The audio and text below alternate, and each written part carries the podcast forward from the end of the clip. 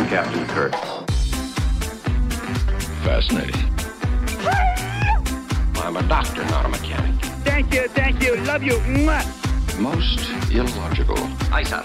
Well, that was different. Yep, lousy, but different. Places,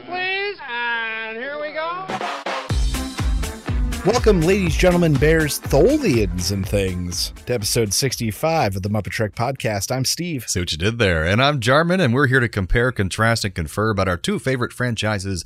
And what are those, Steve? The Muppets and Star Trek. We've been doing one to one reviews of The Muppet Show and Star Trek, the original series. And tonight we're covering The Muppet Show with special guest star Danny Kaye and Star Trek original series episode The Tholian Web. So please, Steve, tell us about this wonderful guest star, Danny Kaye. Danny Kaye, actor, dancer, performer, comedian, and cook, a nice Brooklyn boy who went on to be an American icon. He did a lot of odd jobs, most of which he was fired from before getting his big break with a dancing troupe that eventually toured Europe and Asia. This moved on to a little bit of film work, eventually some successful Broadway shows, and then he had his own radio show for a while, The Danny Kaye Show. Huh. Following this, he got some big movies, The Secret Life of Walter Mitty and Hans Christian Andersen. And then in 1952, he even got to host the Oscars. Mm. Uh, all during this time, he did multiple USO or t- USO show tours, uh, and took the Danny Kaye show to television. Won some Emmys. He's just been all over the place. He's crazy. Uh, the biggest thing I knew him from growing up was uh, I think it was Dean Martin and him doing a bunch of movies together. Uh, him, D. Martin, and then uh, what I will always know him from, and this is probably what our audience knows from, is our mothers forcing us to watch White Christmas Ah, yes. every Christmas, and him and Bing Crosby. Ba-dum, ba-dum, dum, dum, dum, dum, dum.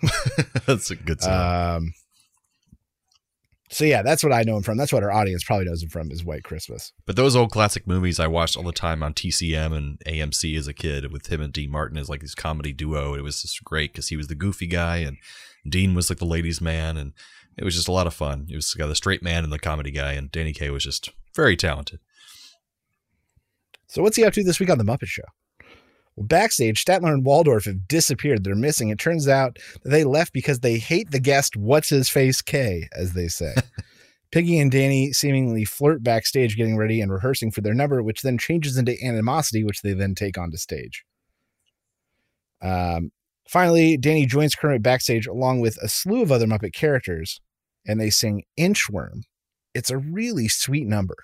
hmm And Danny steps out to feed the meter, only to run into Statler and Waldorf, who are surprised to see him because they thought he was someone else, Manny K, who they hate. And they miss the whole show. On stage this week, uh, we get some fancy tuxedo wearing and evening gowned singers who perform Aquarius as their hair rapidly grows throughout the song and becomes out of control. Damn hippies. Following this, we find ourselves outside on a steel girder high rise where a workman is eating his lunch. And it's a cute little sketch where his lunch dance out and then eventually he gets eaten by his lunchbox. Next, they hit the stage is Danny and Piggy bringing their animosity with them from backstage, singing cheek to cheek as they continue insulting banner, bat, uh, banter in between verses. Following this, we head to the chef's kitchen where we meet the chef's uncle. They attempt to make an international turkey dish the Swedish chef leads a live turkey out, which freaks out. Uh, and then they shoot it with a blunderbuss twice, and it turns into a cooked turkey on a plate. After this, we get the Flying Zucchini Brothers, a high dive act. We're going to dive into a bucket. Bo- Beauregard comes out looking for his bucket and moves it, and all the Flying Zucchini Brothers like plummet to their death, basically. Because the bucket would have saved them. Finally, we get Clive Cohinga for some reason, the singing civil servant who takes the stage to sing the Municipal Vermin Abatement Code. Finally, Kermit hits the stage to thank Danny one last time. Danny brings out Statler and Waldorf, and Kermit sort of endearingly admits that they're part of the family. Oh, yeah. And this is what we call the Muppet Show. hmm So, Jarman, what did you think of this week's Muppet Show with special guest Danny Kaye? I think I was pleasantly surprised, or because a lot of times when there's somebody that I really like, I'm excited to see on the Muppet Show. It ends up being real bad. It uses being crap for some reason, and but this was really great. I think he was an excellent host, and they put him in everything. It felt like like he was just like in every part of the show, which you know some people might not like because we didn't get a lot of our regular segments because of that. But then That's he true. he joined in on the regular segment on the, the chef, and he became the chef's uncle, um, which I thought was not rehearsed well enough because they were kind of like just kind of going back and forth aimlessly for a bit there. But it did in the Yeah, end it become really like- good, It feels like Danny assured someone that he was familiar with the Swedish chef. right? He really wasn't. exactly. It could have been a lot better. Like that could have been a fantastic segment, and it ended up being just eh, it was all right. But it was just Yeah. kind of it was cool having a real chef there with the Swedish chef. Yeah. Um, and I like the side plot with Statler and Waldorf, like seeing this outside area we don't really see. I don't Yeah, like the we've before. loading bay or something. yeah, like that. that was really cool, and that they weren't there, and and the fact that they really liked Kaye because you know how rarely they like anything. Um, so yeah, I think for me, just maybe I'm biased. I really always loved Danny Kaye growing up. That this is like probably in the top five of the season for me, just because I like him so much. And And not a- Inchworm, Inchworm was fantastic as well. You're, you're not alone. This is often a top or in the top 10 of many Best Muppet Show episode lists for a reason. Right. Danny Kaye interacts well, which is another kind of big marker for us in the Muppets. Right. He's like looking at them and really playing to them. And he improvises some stuff you could tell, like they were going back and forth with some things that they're kind of like improvising. It was cute. Uh, Um, and and yeah. he but he did his shtick, he did his thing, his big overdrawn reactions and all that stuff Some throughout the episode. yeah. He got to show off that he could sing and dance a little bit. hmm Um, but no, I think uh, this deserves a top spot somewhere in this season at the very least. Nice. I'm glad we both agree. Yeah. Not alone. And yeah. Inchworm was just so sweet. And, you know, he did it first with Hans Christian Andersen.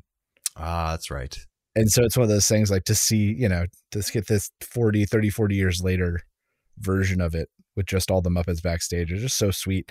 And you know me, I'm also a sucker for backstage uh, musical numbers. Oh yeah, it's more intimate. And, and the cool thing was a lot of those Muppets weren't used in this episode, so they were able to pull everybody in, like Fozzie and Rolf and stuff, and just kind Mm. of bring them in for the final scene there. And it was just, it was really sweet, you know, just intimate. I liked it.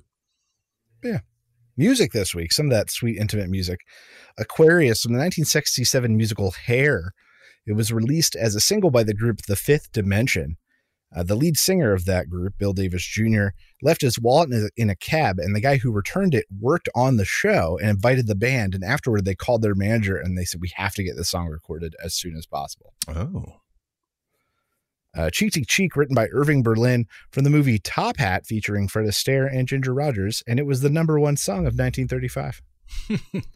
Jogging by uh, Myles Rudge and Mike Sammes. Mike Sammes had his own group, the Mike Sammes Singers, who actually provided the backup vocals for the Beatles song I Am the Walrus. oh, question: Was jogging in your episode? Uh, I had to look it up. Because it wasn't in my episode on Disney Plus. I had to look it up. Okay, so that uh, making sure I I remember. crazy. I remember the. I'm jogging. Like I remember it in my head, and so when I saw it, I was like, "Yeah, where the hell is it?" Weird, yeah, because it says UK spot on the, if you go to Wikipedia for the, the Uh, fan it up. wiki. It's a really, really sweet number, and it's one of those ones that just stuck with me from childhood. Oh, okay, Just too bad. jogging. Too bad it didn't carry over Um, Disney Plus. Yeah, they're you know rights. Yeah, it happens. And then Inchworm. Uh, well, we already saw uh, performed by Charles Aznavour in season one. I forgot about that. It was first performed by Danny Kaye and Hans Christian Andersen, as mentioned. And the movie was nominated for six Academy Awards, including Best Song, but not for Inchworm, a different song, Thumbelina. Ah, right. Jarman, what did you think was the best Muppeteering moment this week? So, although Inchworm had a lot of Muppets in it, um, the technical difficulty award for this episode, I think, has to go to the construction lunchtime scene for me. Um, because it was really cute. All this little food comes out of his lunchbox. It's a lot to manage. There's a big set. Obviously, they have a set below where you can't see the, the, Muppeteers, and all these little foods are dancing around very carefully. And then they pull him down. There's just a lot going on, and to make it just cute and simple, but really so much is going into that cute and simple. So I thought that was definitely my fa- favorite Muppeteering moment. Uh, I actually gave that exact same moment my vote. Ah, because there wasn't well uh, you're right there was the the one two or three sketches that had a lot of muppets none of them were technical or highly difficult right. uh so i had to think back of like what took a lot of movement a lot of coordination in the lunchbox thing absolutely It came off simple, but that took a lot of work, a lot of development.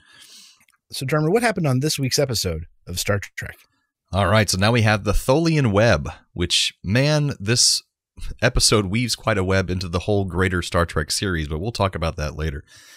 So, the Enterprise is going to enter some uncharted space to search for its sister ship, the USS Defiant. And they immediately detect some space anomalies in the area, or more specifically, fractures in space. And they see the USS Defiant adrift in space, but it's totally green and it's only visually detectable, but it's not reading on sensors at all for some reason. So Kirk, Spock, Bones, and Chekov all head over to the Defiant in environmental suits to see what's going on, and they arrive to find the entire crew of the ship dead.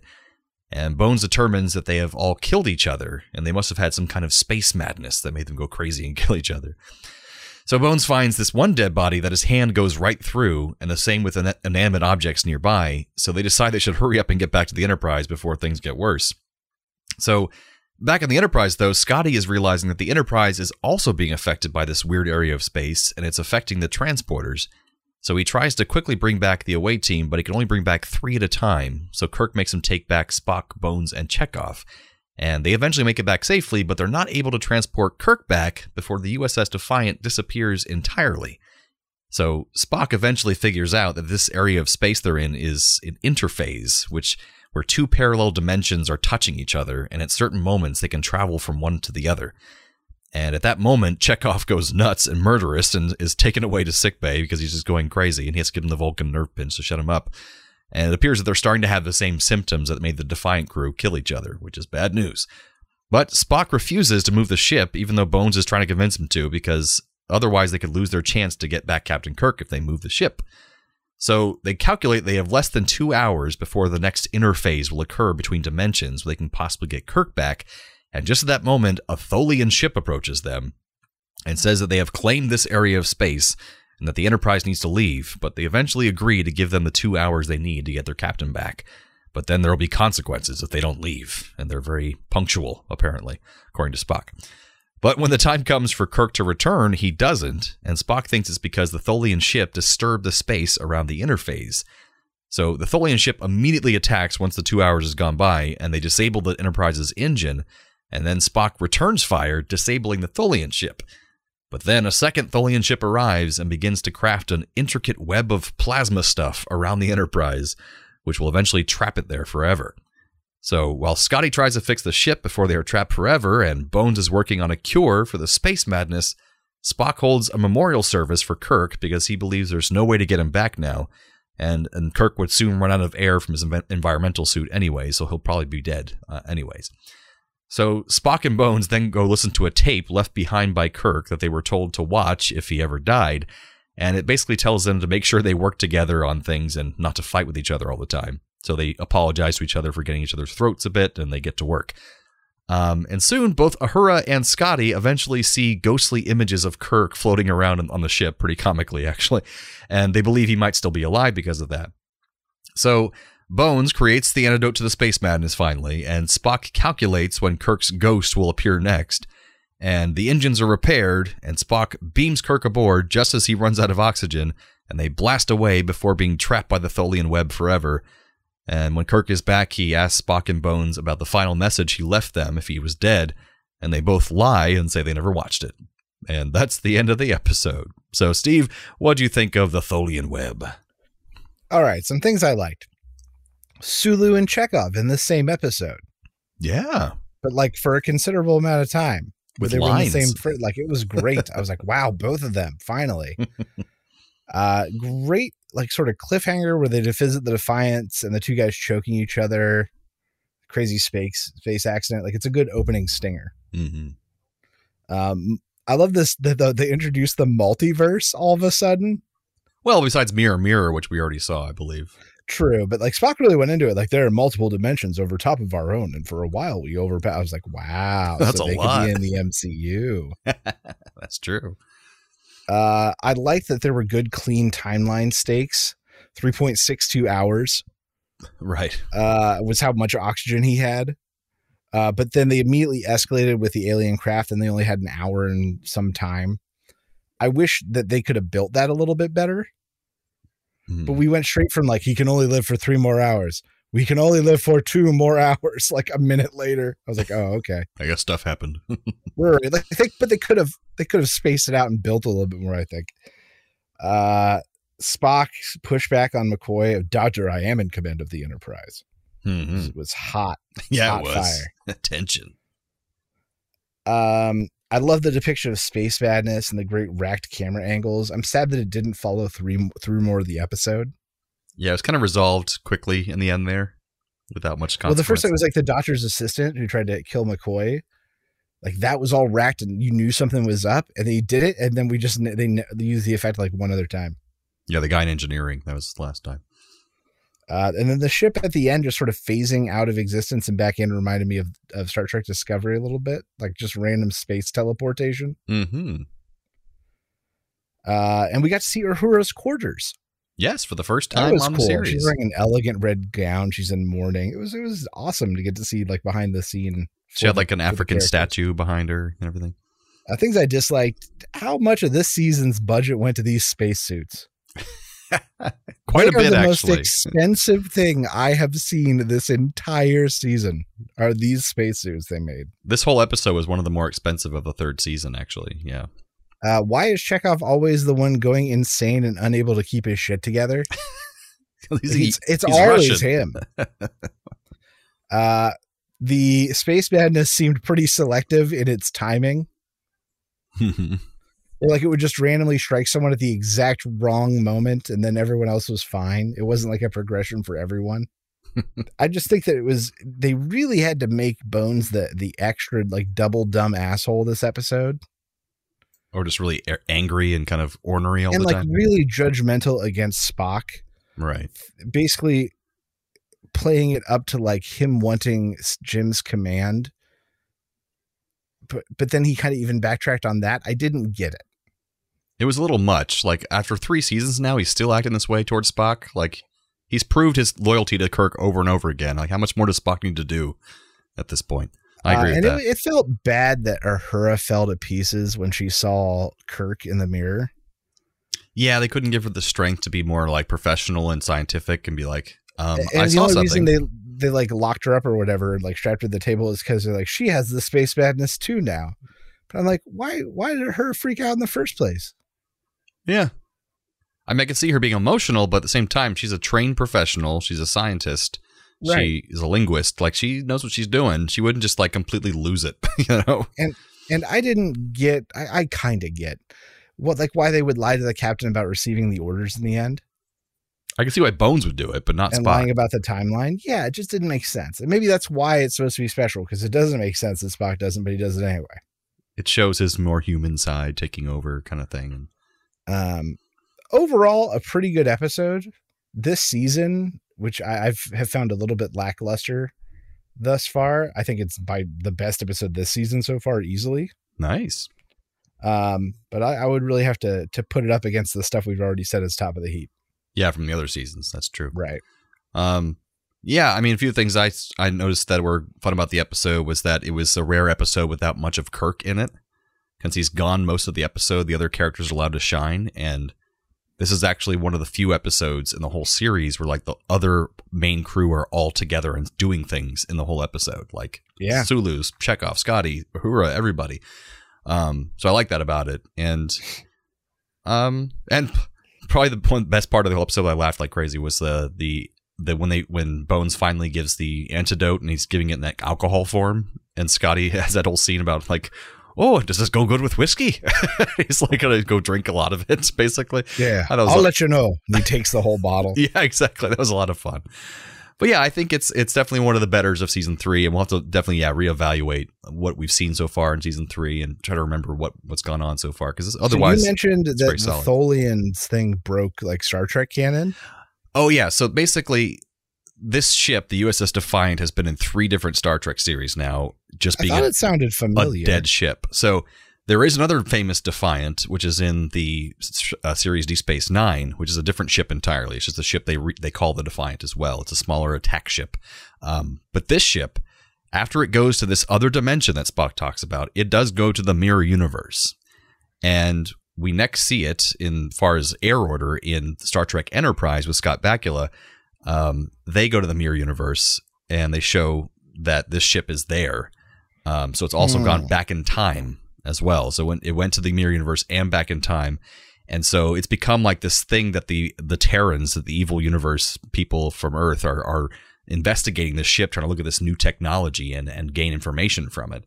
And then it reappears again in Star Trek uh, Discovery, the new series, uh, when they go to in season one, they go to the mirror universe and spoilers, and they um, they see that the ship is there, the USS Defiant, and they're trying to investigate this Defiant to figure out how it got there, so they can get back to the Prime universe.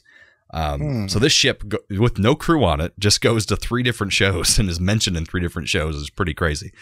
Do Um, we see the Tholians again there at any point, or are they just a one and one shot throwaway race? I believe it's also on Star Trek Enterprise. We see the Tholians, and they look pretty bad because it's like 2004 CGI, and it's like they're like very triangle shaped. and stuff. 2004 television CGI. Yeah, and so in UPN television CGI. so, um, Right. but I think they're like very triangle looking and weird, and it's not good. So I hope they're get, get another shot at being, but they're very like secluded.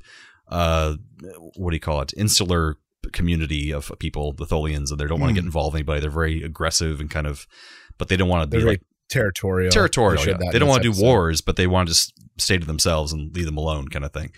But yeah, we, they're in the books a lot, and they, um, but yeah, they do come back in Enterprise, and we'll eventually get there. So we'll come back to this uh, when we get to Ooh, Enterprise. exciting. So now some trivia of the episode. Um, Star Trek was nominated for an Emmy Award for the special effects in this episode, uh, which we didn't see if you watch this on Paramount Plus. We've seen the remastered effects, but even the original effects won the Emmy Award, um, or nominated for an Emmy Award for the special effects in this episode. Um, this is one of only two uh, TOS episodes without a single guest star. Um, the other one was the Immunity Syndrome, which I don't remember much about. I think we watched that one, but I don't remember what that, which one that is. But either way, We there's only did. one. That was the one where uh, it was like a big 17 mile long organism that thought they were the virus. Oh, that rings a bell. That's Okay. the one. Gotcha. Yes, there's only one of two episodes that doesn't have a single guest star except for dead bodies, of course. Um, when Chekov asks if there's ever before been a mutiny aboard a starship, Spock responds by saying that there are absolutely no records of any such occurrence, That seems suspect. and this cleverly avoids answering the question directly.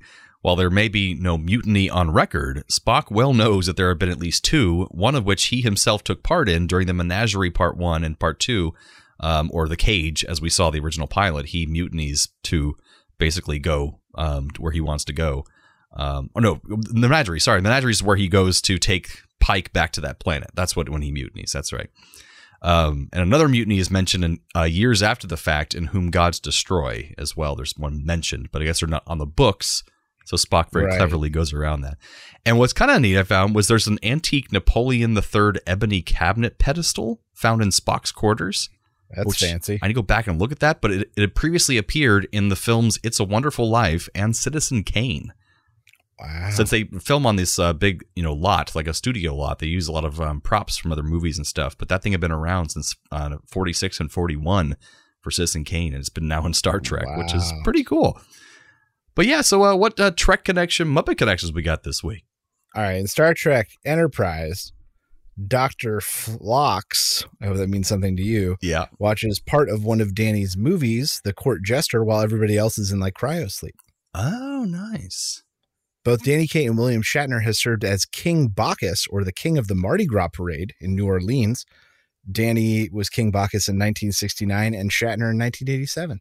very cool In 1984, Danny Kaye was awarded a Kennedy Center honor, along with fellow Muppet Show guest Lena Horne and playwright Arthur Miller. The White House, the Reagans at the time, hosted a buffet for the honorees, and in attendance was Leonard Nimoy. ah very nice Bam!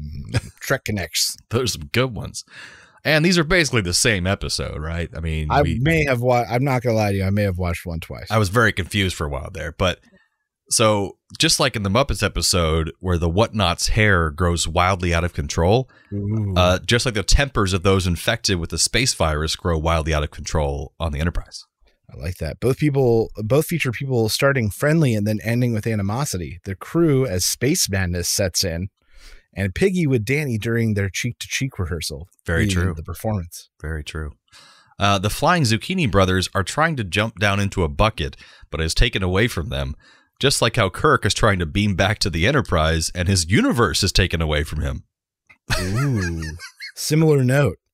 Both feature people missing from their normal place. Mm, Kirk from the bridge of the Enterprise, and Statler and Waldorf from their booth. so true. I mean, same episode. It's the same thing. Same episode. Oh God, what is that? Transporter malfunction. Transporter malfunction. All right, here's a part of the show where we transport one of the characters from one of the episodes to the other, and vice versa. So, what do you got for us, Steve? Trek to Muppets, I've got Kirk phasing in and out of existence just throughout the entire Muppet Show episode. Every scene, he shows up just a little bit. so he's not replacing anybody. He's just going over there and whoa. And one over dramatic Muppet falls to pieces every single time. I love it. I saw him. He's alive. Oh, got the, got the Muppet Madness. oh, shake her up. She's got the space madness. I'm Bones. Uh, I have Danny Kaye taking the place of Chekov because I think he'd be great at just playing crazy and murderous in a very funny way, and I'd love to see that happen. I could I could get on board with that. yeah, yeah. Muppets to Trek, I've got Bring Over Piggy to replace the disturbed crew woman Uhura and give her plenty of opportunity to enjoy space madness and attack other people I saw him. Hiya! it just smacks people around. over and over, just karate chopping the entire crew, even I- more than Shatner, and he loves to karate. It's chop. true. Chop everything. Not almost as much as he loves that j- double, that jump both legs off the ground sidekick. Just throw yourself on the ground by kicking someone. I'd love to see a fight coordinator like, all right, well, William, you got to stop doing that. No one does that. And Shatner's like, but it's my move, it's a really bad move, man. but it's my signature. that people expect to see it. Your signature sucks. so uh, I also have Spock transferring over to take the place of Clive Cahuenga, civil servant, because I think Spock would be really good at giving a very logical based performance on stage of opera uh, based off of filing uh, insurance claims or whatever the guy was right. doing. Yeah, the the vermin abatement code. That's right. So I guess that brings us to the end of episode 65 of the Muppet Trek podcast It does. Join us next time for the Muppet Show with special guest Spike Milligan. and original series episode Plato's Stepchildren. So from the lovers, the dreamers, and us. Live long and prosper, everyone. Thanks for listening to the Muppet Trek Podcast. Be sure to follow us on social media on Facebook and Twitter. Subscribe to us on Apple Podcasts, YouTube, Spotify, or your favorite podcast platform. This podcast has been brought to you by A Play on Nerds.